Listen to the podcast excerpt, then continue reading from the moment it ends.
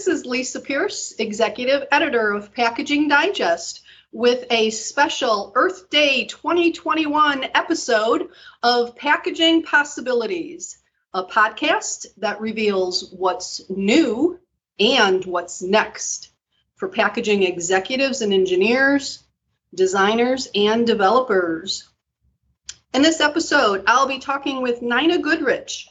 Nina is the director of the Sustainable Packaging Coalition, the leading voice on sustainable packaging.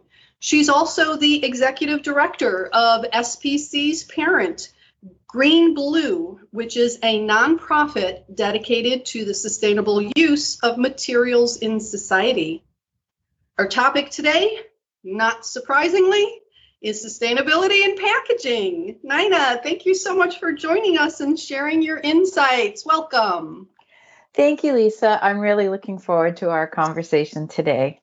Yes, we always do have great conversations, Nina. And um, so here we are at Earth Day 2021. And my first question is how and why is this Earth Day different from some others in the past? Great. Well, thank you, Lisa, for the question. And I think, um, well, earlier this year, I had the pleasure of interviewing Denis Hayes, the founder of Earth Day. And he spoke about how the first Earth Day was the coming together of so many different diverse groups, that there were folks that were worried about expressways, or people from Ducks Unlimited, or folks just interested in conservation in their town or community. And it was really the first time that they all came together and realized they shared similar elements. And then last year, which was supposed to be the 50th anniversary, of course, um, got derailed over, by over, overshadowed just a bit by something called a global pandemic. Yes, but this year's a new beginning. And I think, you know, to link back to the pandemic, we've seen what a pandemic can do. And I think it's easier now to visualize what global warming can do. We've seen cleaner air, darker skies, um, things that we told ourselves could never happen have changed. Things like working from home, not commuting. Um, for many companies, that was an impossibility. And all of a sudden, it's possible now and, and it's going to stay with us. And I think that um, before the pandemic, folks were starting to talk about the fact that climate change is perhaps the most significant public health challenge in the world today. I know Bill Gates has said that, Gina McCarthy, the former head of the EPA, has said that. And I think it's true. I think that climate change is really going to make the pandemic um, put it in a different context um, for a I, couple of reasons. I, I agree yeah. wholeheartedly. The pandemic has changed so much, and um, uh, some people are rethinking some of their thoughts on main issues like climate change. Yeah, and I, I think that we have to, we know that business as usual is not going to work for the future. And I think that part of this Earth Day is about connecting to people where they are. And it's also about making the invisible visible. And I'll go back to um, a comment, maybe it was about a year ago, that um, Suzanne Shelton did some work looking at um, consumers. And a shocking result was that they felt they could do more about plastic in the ocean than they could about climate change. And as I kind of wrestled with that, it was really about the visible versus the invisible. And I, I think that part of what we need to do today, and hopefully what Earth Day will do this time, is to try to make some of that invisible visible so that we can really connect to the fact that we can make a difference. And I don't think it's individual actions are important, but it's collective action, it's community that's really going to make the difference. So, really going back to celebrate what Denis Hayes did in the very first Earth Day 51 years ago is creating that community from a group of diverse folks that may not agree on everything, but they do agree on this. Yes. Um, first, let me say I did listen to your interview with Denis, and it was spectacular. Um, it's one of those that I, I, I want to go back and listen to it again because of his insights and not just the, the history, um, which is amazing to have somebody who was there, you know, initiate, initiating the first Earth Day, but also his uh, vision for the future, which we'll talk about your vision for the future as we as we get into this a little bit more. But um, in this uh, discussion about the invisibility and the visibility, I think the pandemic really did. Um, bring that to the fore with a lot of consumers once they were working at home maybe, you know, let's say they were in an office or just at work for more than half of their day, uh, you know, being awake day. And so the garbage that they would throw away at work was invisible. They come home and start working at home, and all of a sudden, 100% of their garbage is visible to them. And I think that was a big wake up call for quite a few people on goodness, uh, we have a lot of garbage. Why aren't we recycling more? Let's recycle more. Um, I have to say, I'm guilty of that. That was me. That was one of those people was me. Um, so yes, I can see the very, um, very visibly this this discussion about invisible and visible. So um, that's a, a, good insight. Um, if we take a little bit of a step back and look at the broader picture as you're talking about climate change, um, President Biden has returned the U.S. to the Paris Climate Agreement. And um, what do you think that's going to mean for sustainability in general moving forward? And then, very specifically, what might that also mean for packaging sustainability?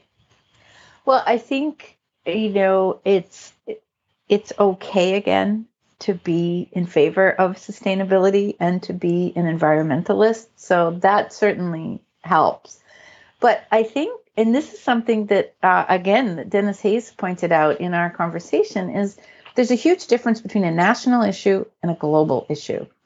And the climate is a global issue. And we're not very good as a society at addressing global issues because um, on a national issue, you just pass a law and you're good to go.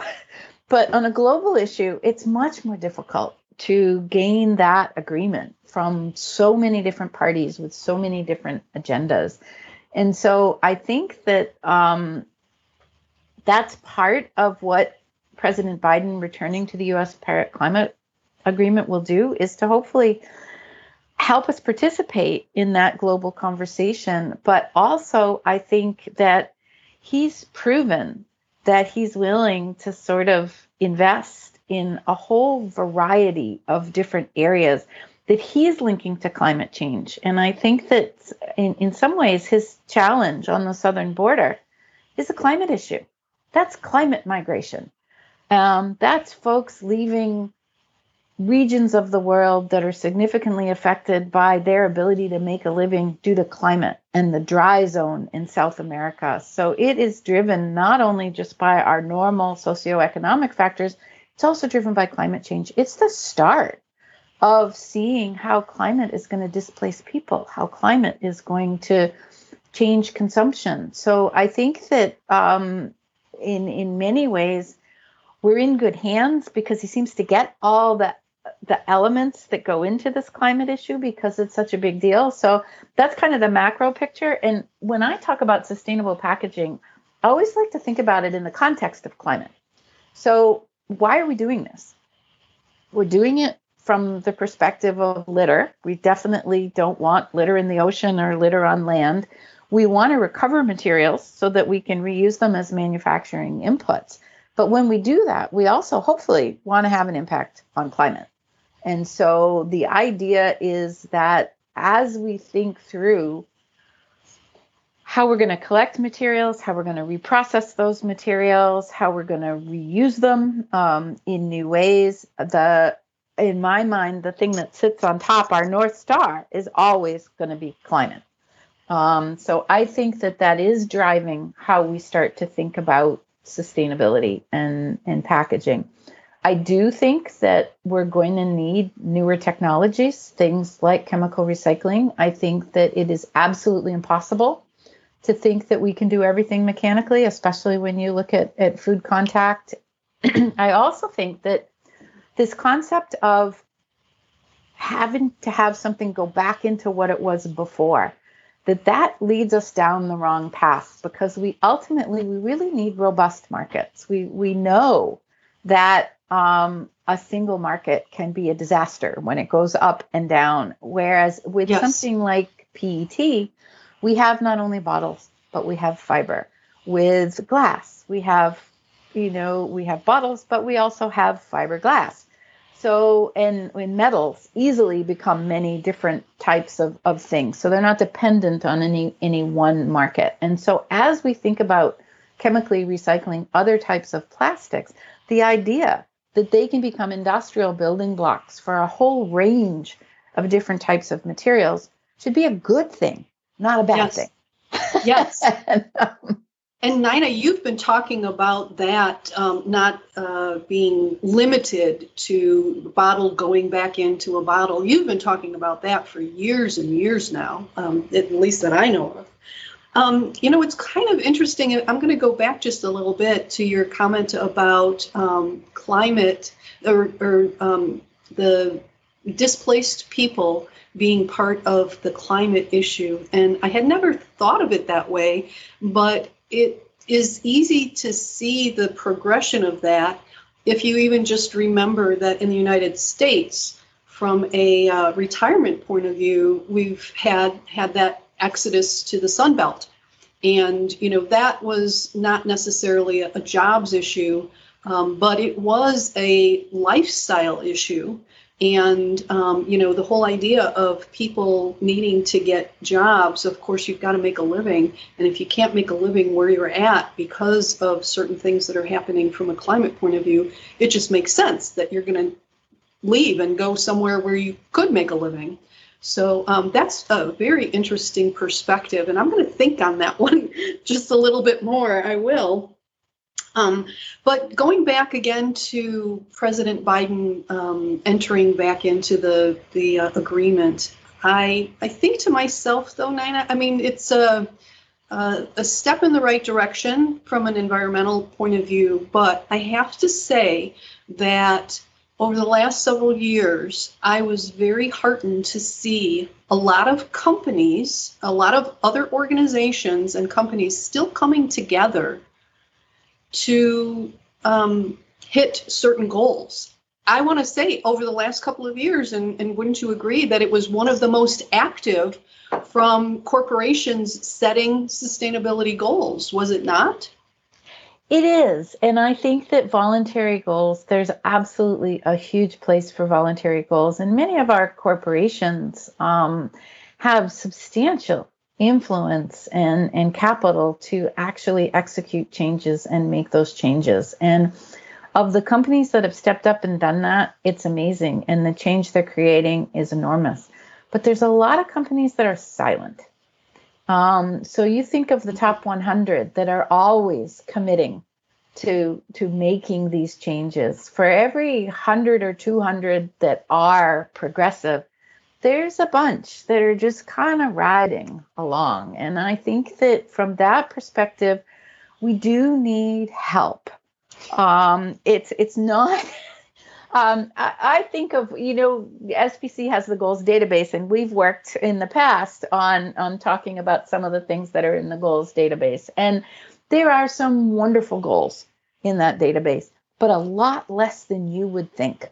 Um, so while I agree with you that voluntary commitments and companies stepping up in that massive vacuum of the last four years was so heartening and wonderful to see, I think we need everybody working together. Back to that sense of community, that we need help from the government to do this correctly. And I think some of the incentives that um, Biden has put in place for electrification, um, thinking about climate change and thinking about electricity, if we green the grid and then move our cars, our stoves, our houses, our heating all to that green grid, that makes a massive impact. But that would be so hard to just do on our own. So I think there are things that can be done in a voluntary way, and that certainly helps get things going, but it also to have the heft of the government working with us on these things is definitely going to accelerate our ability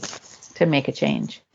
Okay, I'm going to look at that as um, over the last uh, several years, the voluntary commitments have been, like you say, that help. And I'm putting that word help in, in air quotes right now. And then um, maybe the government getting involved. That's the kick in the butt that the rest, the rest of the people yeah. need. I, I, was being polite, but yes.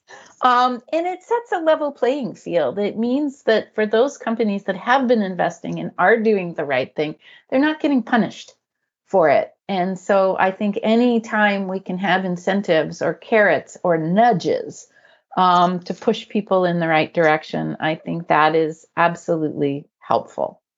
It's interesting that you use that word carrot. I was listening to another uh, webinar yesterday about some supply chain.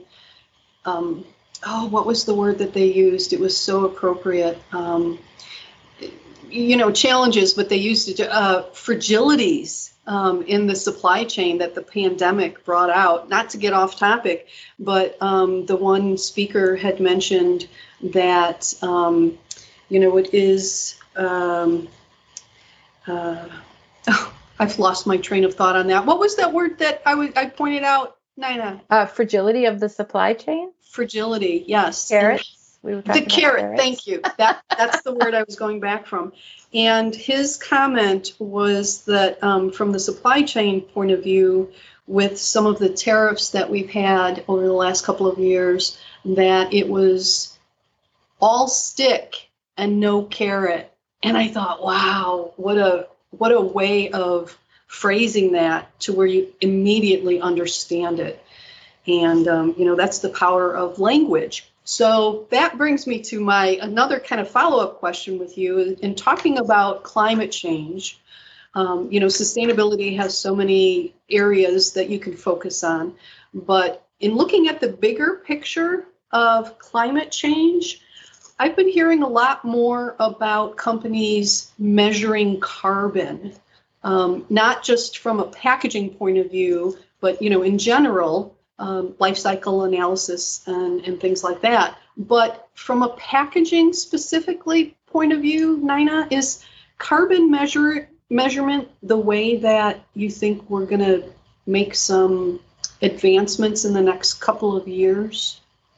I think it's it's definitely important to understand carbon directionally. And um, I think that um, a lot of folks have used life cycle analyses to try to understand their carbon or energy impact translates to carbon, mm-hmm. as well as water and, and many other types of, of indicators. But um, I think that you can't use that alone. Um, and for for good reason. So so carbon is important, but when we also think about packaging, packaging is hard to do a job. So what's the job we're hiring packaging to do? It's being hired to protect the product to be in a form that we can use it when we're ready to use it. So if there's damage or if there's shelf life issues associated with with the product, the footprint of the product is almost always not 100%, but almost always so much bigger. So the carbon embodied carbon in the actual product that's being packaged. So I think we have to look at them as a system. And we typically don't do that. Um, so, you know, think of something like shelf stable milk versus milk in the refrigerator. You have a packaging component, you have the milk, but in one case, you've also got refrigeration, in the other case, you've got shelf stable distribution. So there's a carbon component to both of those choices one might have a more recyclable package than the other. Um, but all those things have to be taken into consideration because in in the if you're going to be measuring carbon, it's the carbon of the milk that really has the significant impact, um, right. not the impact of the the package. Not to say that they're not both important; they are, but um, we should never optimize the package to the detriment of the product that's inside. So when we're starting to look at carbon, we need to look at the carbon in the system, which would include the transportation, the processing for um, is it frozen? Is it refrigerated? Is it retorted? Um, is it dried? As well as the carbon of the the product itself and the package and try to understand the systems and understand which systems are making a bigger impact. Um, that that's just how I look at it. So yes, carbon is really important to understand, but to argue, you know, paper versus plastic in one specific instance is missing the broader picture of what's inside it. How's it being transported? How is it shelf stable? Those sorts of mm-hmm. things I think are all important to be part of that conversation. Okay, um, noted. Thank you. And um, I think that a lot of companies are doing that.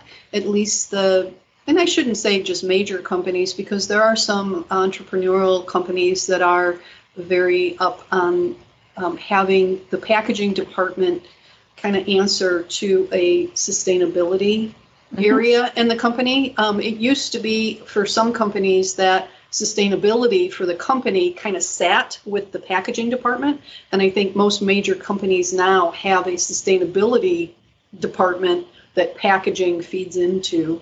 Um, which is a little bit of a, a, difference over the last, you know, and, and, I'm not saying just the last couple of years. This is going on for more than a decade. So, um, but yeah, that um, I could see that helping as well, very much so. I think, Lisa, if I could just build on that for one second, I do think in our goals project, we did see that many companies actually have carbon goals related to their facilities, to their buildings, to transportation, other aspects of the company.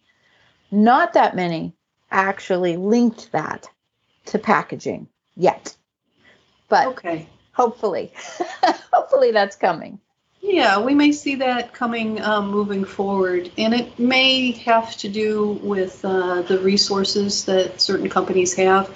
I know that um, we we uh, had the opportunity to talk with the folks at Tetra Pak, the largest food packaging company in the world, and um, they very much use carbon as their measurement. So maybe this is uh, something that'll catch on and, and come along a little bit more. Wonderful. Well, so many topics that we're going to talk about. Let's finish with maybe an easy one, a fun one. Um, so, what plans does SPC have for this uh, Earth Day 2021 event? Well, um, it's very exciting. We have over a thousand attendees. Um, the pandemic has certainly broadened our audience, um, so more folks get to attend and participate, which I think is nice. That maybe teams are participating together where they can discuss some of the important topics. We have over 40 sessions and 100 speakers uh, planned.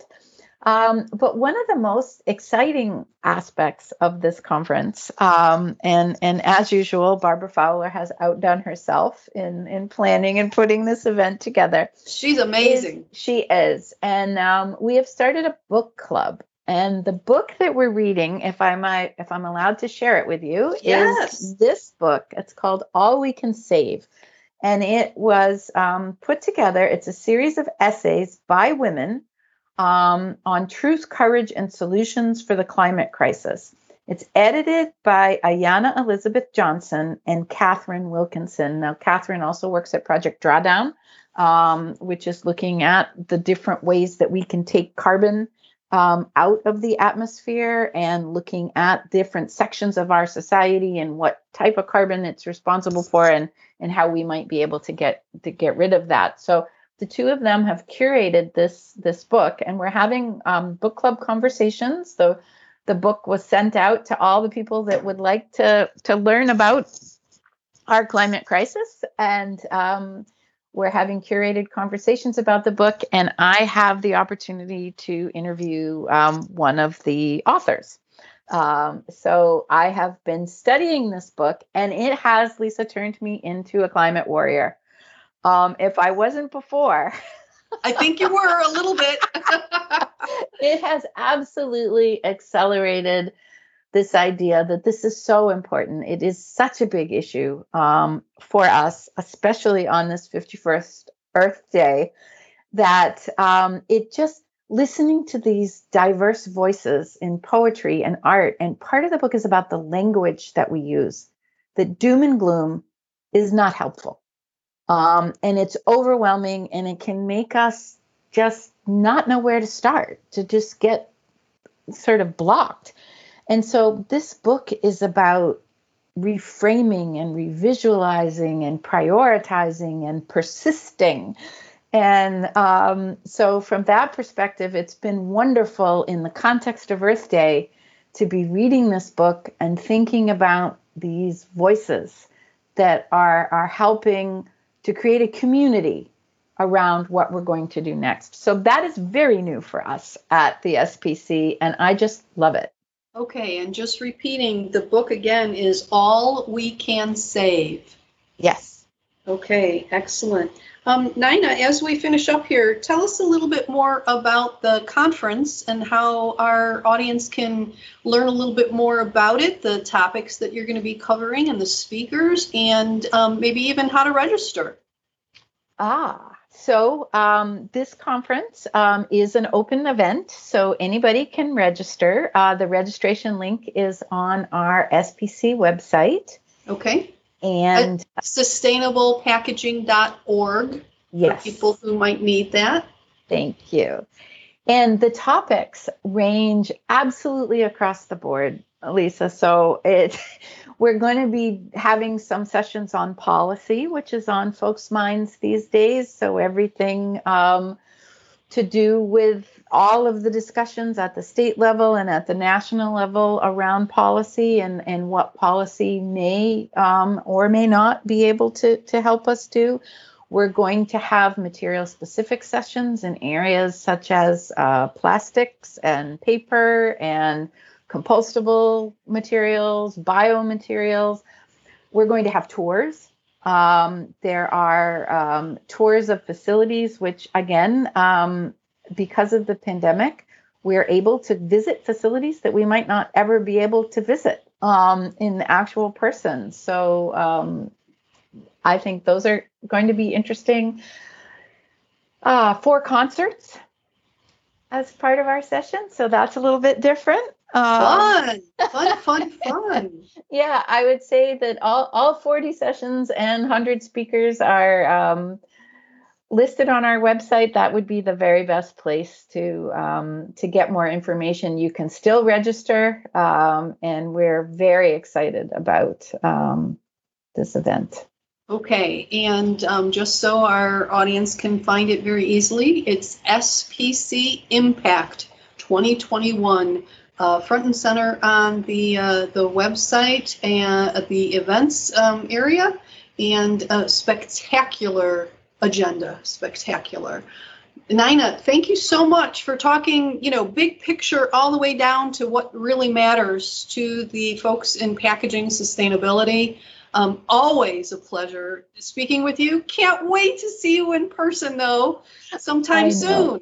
Yeah. Absolutely. And thank you, Lisa, for inviting me to have this conversation with you today. Um, I really appreciate it. Okay, my pleasure. Talk to you soon. Bye bye.